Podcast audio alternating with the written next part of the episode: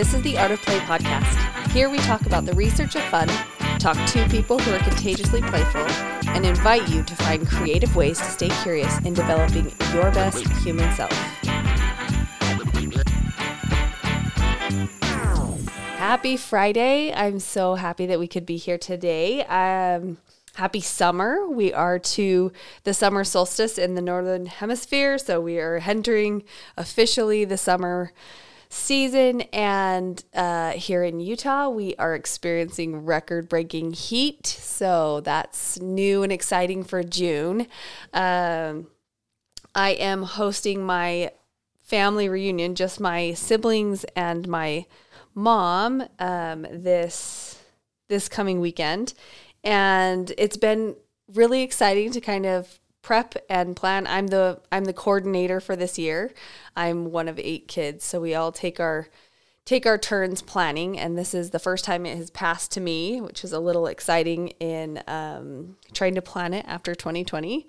It's been interesting to say the least, but at the same time, it's been really fun to sort of um, maybe put together a plan to orchestrate getting to know each other better and reconnecting with nieces and nephews and all of that exciting things. So I hope that in your life you have people that you're connecting with and that you're planning summer plans with and that there are people that are good that are surrounding you. So that's sort of my send off into summer.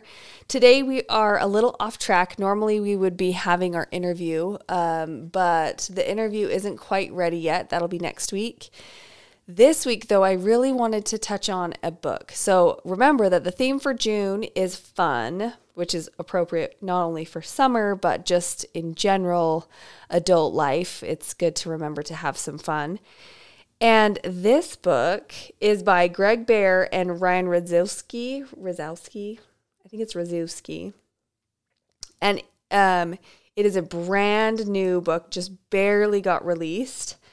But I picked it up at the library and I am going to definitely order a copy. But it's called When You Wonder, You're Learning. And it's specifically about Mr. Rogers, Mr. Fred Rogers, and his TV show. And what that meant for raising a generation of people meant um, meant to look out for curiosity and creativity. So I definitely grew up on the PBS Kids, Mr. Rogers' Neighborhood, all the things Fred Rogers. I even would switch, you know, I would lay out my sweater and my shoes so that when Mr. Rogers came on, we would run into our little, we, we just had a t- little tiny TV and it was black and white. I know I, I actually am not of the generation that um, black and white was typical, but my parents didn't think that we needed anything bigger or anything, you know, in color. So we watched Mr. Rogers on a little tiny 11 inch screen, which is smaller than my current laptop, I'll have you know. And we would run in. I had my younger brother and our cousin who was right in between our ages. So there would be the three of us, and we would run in and we would take our shoes off and we would, or we would switch our shoes sometimes or put on a sweater and sit and watch Mr. Rogers. It was the best part of the day because um, as children, my children's age will not will not understand you had to wait for your show to come on at a specific time of day and then if you missed it you just missed it. You just missed your show. So we were very excited to not miss our show. It was like at 10:30 or something in the morning or 11 anyway it was so much fun. And as I've grown up I have kind of missed the influence of Fred Rogers in my life not because I'm uh, wanting the childish influence, but because he was always an influence for pure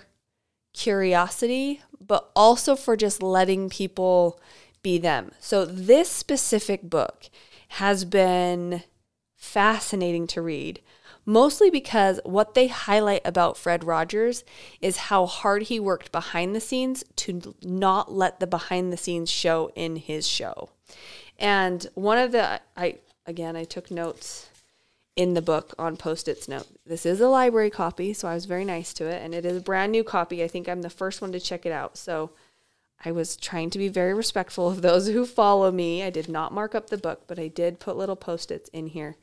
Um, and one thing I really loved that these authors did is they let Fred's wife write the um, the foreword. Okay, so Joanne Rogers wrote the foreword for this book about her husband. And it is endearing and beautiful all at the same time. So then in the introduction, one quote that I wanted to read to you because it just sort of encompasses what Fred Rogers did so magically. And he happened to do it so magically that even adults were drawn in by his just pure, genuine love of other people. So, uh, okay, in the introduction, it says, like all great teachers, Rogers used what he knew to captivate and even enchant his students. He blended the neighborhood science so seamlessly with its art that it's all but invisible now. What looked like an inexpensive costume is instead a perfect conduit for curiosity. A strange sounding song lyric sends a message of self acceptance. Rogers based every story, every song, every script on what had been proven to benefit children. If anything, he was almost too good at hiding the science behind the show, and today his legacy as a scholar has largely been forgotten. So I wanted to highlight that about Fred Rogers simply because I think when people bring up Fred Rogers, it's dismissed as being just for kids or dismissed as being, oh, you're not really serious about this subject matter because Fred Rogers is is for ch- for children. But at the same time, how much pressure was put on Fred Rogers to come out and make a statement after 9/11? There was so much guidance given in such a calming way from Fred Rogers that intuitively we sought his solace, we sought his comforting in times of need. And even as adults, there is this reference back to the purity of his ingenuity in in sort of tying not just the science but also the effectiveness together. So he he tied the things that he knew worked. He interviewed scholars and teachers and caregivers and therapists, and he wanted to make the absolute best production for children that would benefit them every single day. And I mean, he's famous for his ability to continually come up with content and continually come up with scripts and writing that would engage, but also teach and give permission for kids to build those blocks in their lives that then translated to the adult learning. This is a whole generation of kids who are now adults who have who were taught how to seek out the things that made them curious and to push for the things in in life that would actually pique their not just their curiosity but you know the enjoyment of life and the and the magic. So the book goes through the the chapters there's only six chapters and it's significantly i mean it's not a significant book it's under 300 pages.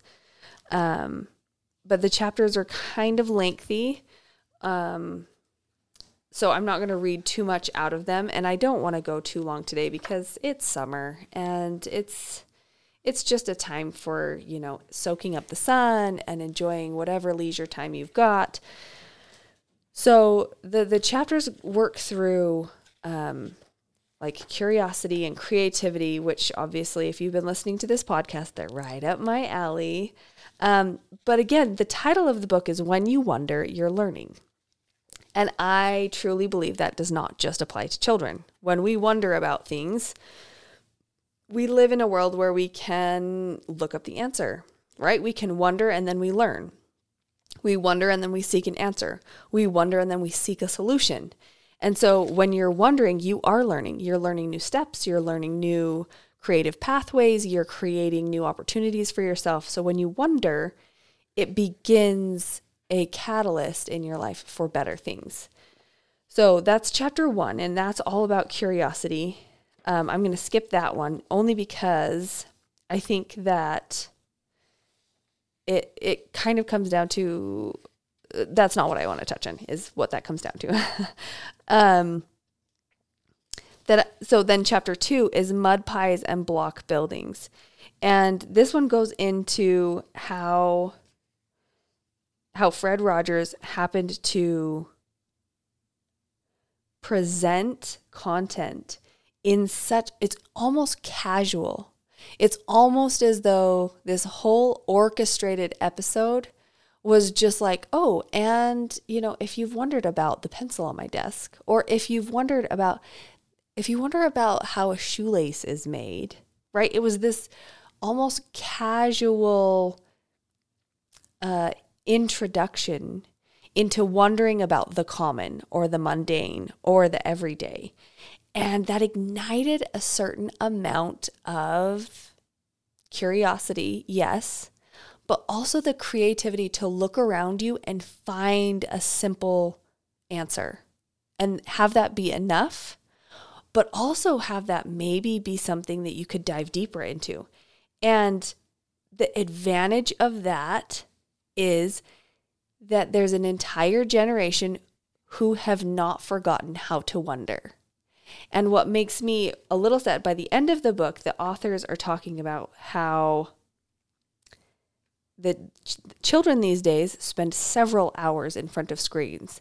And the average number is something outrageous like 7, I think they say in the in the book, which is you know, almost a full 30% of their day is spent in front of a piece of glass um, watching, right? They're they're just watching other people live lives. And that does not create a sense of um, initiative in wondering. Now, what I love about this book is that it sort of gently steers us towards reigniting the wonder. Now, it's it's geared as a parenting book. I'm not going to lie. Because even the front says enduring lessons for raising creative, curious, caring kids. It's a parenting book, right? They have marketed it this way. However, if you are if you are an adult who would like to rework some creative elements or to just keep that creativity flowing in your life, this is a fantastic book. I'm not going to, I am parenting. I will use this on my children, but I'm also going to use it on myself. And I'm going to slip it into, you know, the little wifely remarks to Jared to say like, "Hey, maybe this is this is probably a really good reignition for the for the weekend. Let's let's get your brain reworked." Um, so they point out in this in chapter 2, they talk about like music and the art and the poetry and pottery and things that Fred Rogers just right was like, "Hey, look, there's a painting on the wall. Let's figure out how they painted that." Or, "Hey, look, there's, you know, there's my friend who makes pottery. Should we go to her workshop and see how she makes her pottery?" All of those things were just just kind of like a step into hey, if you're curious about something, ask about it or or find somebody who's interested in that or find somebody who's made that their life's work and and figure that out.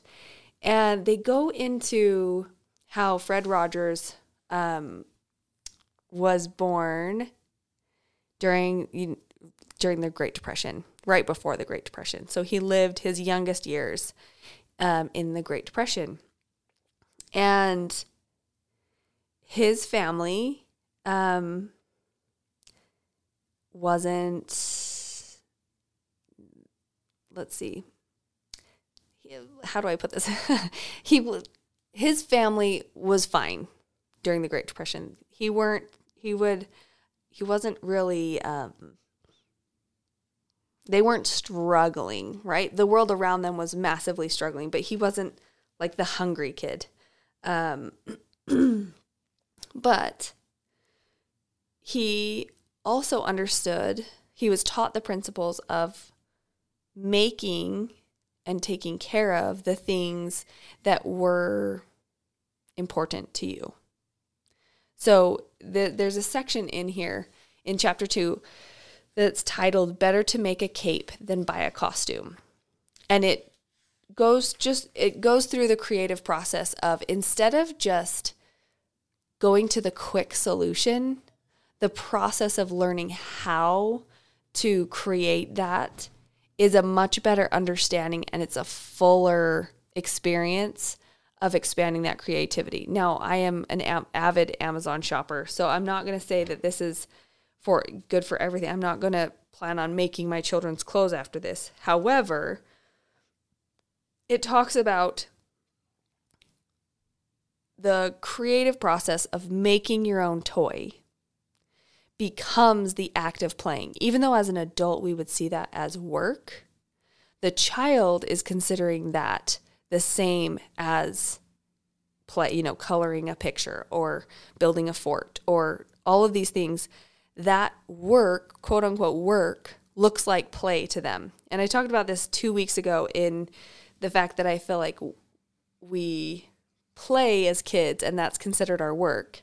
But that as adults, we need to think of our work more like our play. We need to enjoy it and find find ways and reasons to enjoy what you do. So, um, they talk about the decline of play and how the Pediatric Association has noted that children no longer know how to self entertain as much. And so parents must be the guides in this play. Like you are asked to play with your child to show them how to play. One of the most fundamental parts of being a child, just being curious and playing with things, has been sort of removed from society. So it goes through that. But I also want to point out that that is applicable to adults just as much as kids. How many people can stand in a line and not pull out their phone and look at it? How many people can wait at a restaurant and not go to their phone to check social media or their messages or their email? How many people sitting in a doctor's office, right? There's there's hardly any magazines anymore in doctors' offices because nobody looks at them. Plus COVID, but nobody looks at the you know, reading the the juicy celebrity magazines in the uh, doctor's office anymore because why would they pay for a subscription when everybody pays for a phone subscription that brings the internet to their phone and they can look up whatever they want. They can look up whatever they so desire about whatever celebrity. So there's this need to be entertained instead of being curious. And this book lays out some really great building blocks. This chapter two, I was taking notes like crazy. So I will say no more about that. We'll move on. Okay, then chapter three talks about communication, which is essential. And I really, I loved this chapter, but I think um, communication is a down the road sort of topic that we're going to talk about. So we're going to leave that there. But then chapter four um, is called Appreciation is a Holy Thing. Now, if you don't know anything about Fred Rogers, he did um, study at a semin- seminary. He planned to um, have a ministry. In fact, he had a ministry for a little while um, and was, you know, pursuing that path and decided that the calling to children to be able to help support the children in this world that maybe didn't have and a, a, a caregiver that could be right there at every at their elbow at every single turn. He decided to make that a profession, and uh, it it talks about just appreciating the little things. Absolutely appreciate the big things, but appreciating the little things makes them makes you revere the little things in your life. Like what like what a blessing that we have power that we can just turn on lights at night so we can see to read or have other activities or what an appreciate the appreciation just of the simple things makes life makes our reverence for life just that much more um, exponential and it I mean, it talks about a lot of how this applies to kids, but it talks about then your appreciation begins to grow for the uniqueness of the individuals around you. So the appreciation for the little things of life make you start recognizing the unique influences of those that surround you. So maybe it is your children, maybe it is your parents, but it also means that you, your cashier at the grocery store or the attendant at the car wash or the high school kid that mows your lawn. All of those things you have you start being attuned to those smaller appreciations. And we all know that gratitude makes life better, right? Okay. Appreciation is a holy thing. That's that chapter was really long, but it was worth every word. I'm telling you, get this book, read it. I loved it. All the things. Um, then chapter five is it's you who have to try it, and it's you who have to fall sometimes. Now, if that title doesn't tell you this book is about Fred Rogers, I don't know what is, but it's just about learning and growing. So we're going to skip it just because it's really great, trust me, but we're not I'm not going to belabor the fact that this is a good idea. Um and then finally chapter 6 is such a good feeling. So I loved that they ended on such a good feeling because that's the first line of the closing, you know, credits of Mr. Rogers' Neighborhood. Such a good feeling to know you're alive. Love that man. Um, and in this chapter specifically, they talk about how how hard it is for adults to have fun because having fun is for time off. Having fun needs to come later. Having fun isn't the serious work of life right now, and that's for later. And it it just sort of enlightens the mind on the fact that we enjoy life less than we can, almost in every case. So we like to connect, we like to belong, we like to look like the normal adult, we like to look like the responsible adult. And most of those things don't necessarily aren't synonymous with having fun. And they this book is so new that it's able to cite you know being cut off from others during the pandemic during government shutdowns and all of that stuff. It is, it talks about the good feeling of belonging and how exclusive feelings like exclusion really genuinely hurts people mentally. And, you know, it, ta- I mean, it goes into like bullying and not belonging and feeling like an outcast and being separate, you know, the the pandemic was really good at separating people from other people and for good reason but at the same time we felt that separation as a species. And this chapter goes into how, not just how children need to feel that acceptance and that belonging but that we as an adults are driven that way and how to make that a part of your life and how to make it a really good feeling. They go into all sorts of topics like who is my neighbor and life is for service and serving others gives you connection and and draws you in um, into the worlds of other people. And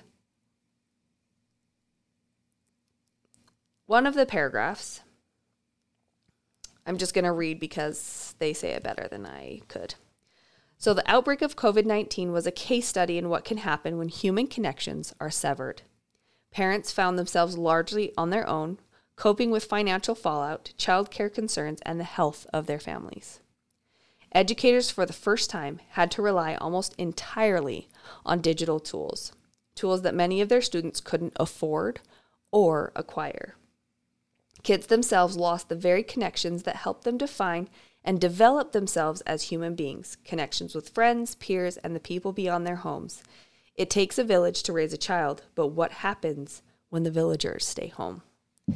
So I thought this was really pertinent in talking about Mr. Rogers' neighborhood because all of Mr. Rogers' neighborhood, even the puppets, all rely on each other. The roles they play are supported by the supporting cast of the other puppets.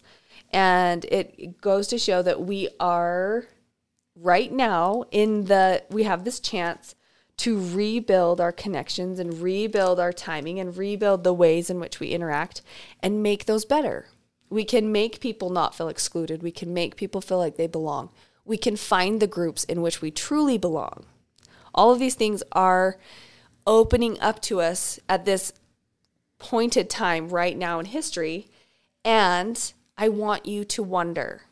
I want you to take the title of this book, When You Wonder, You're Learning. I want you to learn something about yourself, put yourself out there, and find one way that you can expand your group, expand your horizons, and let Fred Rogers lead you in the fact that being kind gets you a long way gets you a long way and appreciation of the little things that make people human is a really great opportunity to see them as closer closer humans. So anyway, we've gone 26 minutes. I said it was going to be fast. Um, wasn't as fast as I was thinking, but I'm so glad that you were here today. I'm extremely glad that we could, um, that you're here listening, and um, I hope that you will go look up this book. So here's just a little reminder to play good, think good, and do good, because a little from everyone is all we need. Thank you.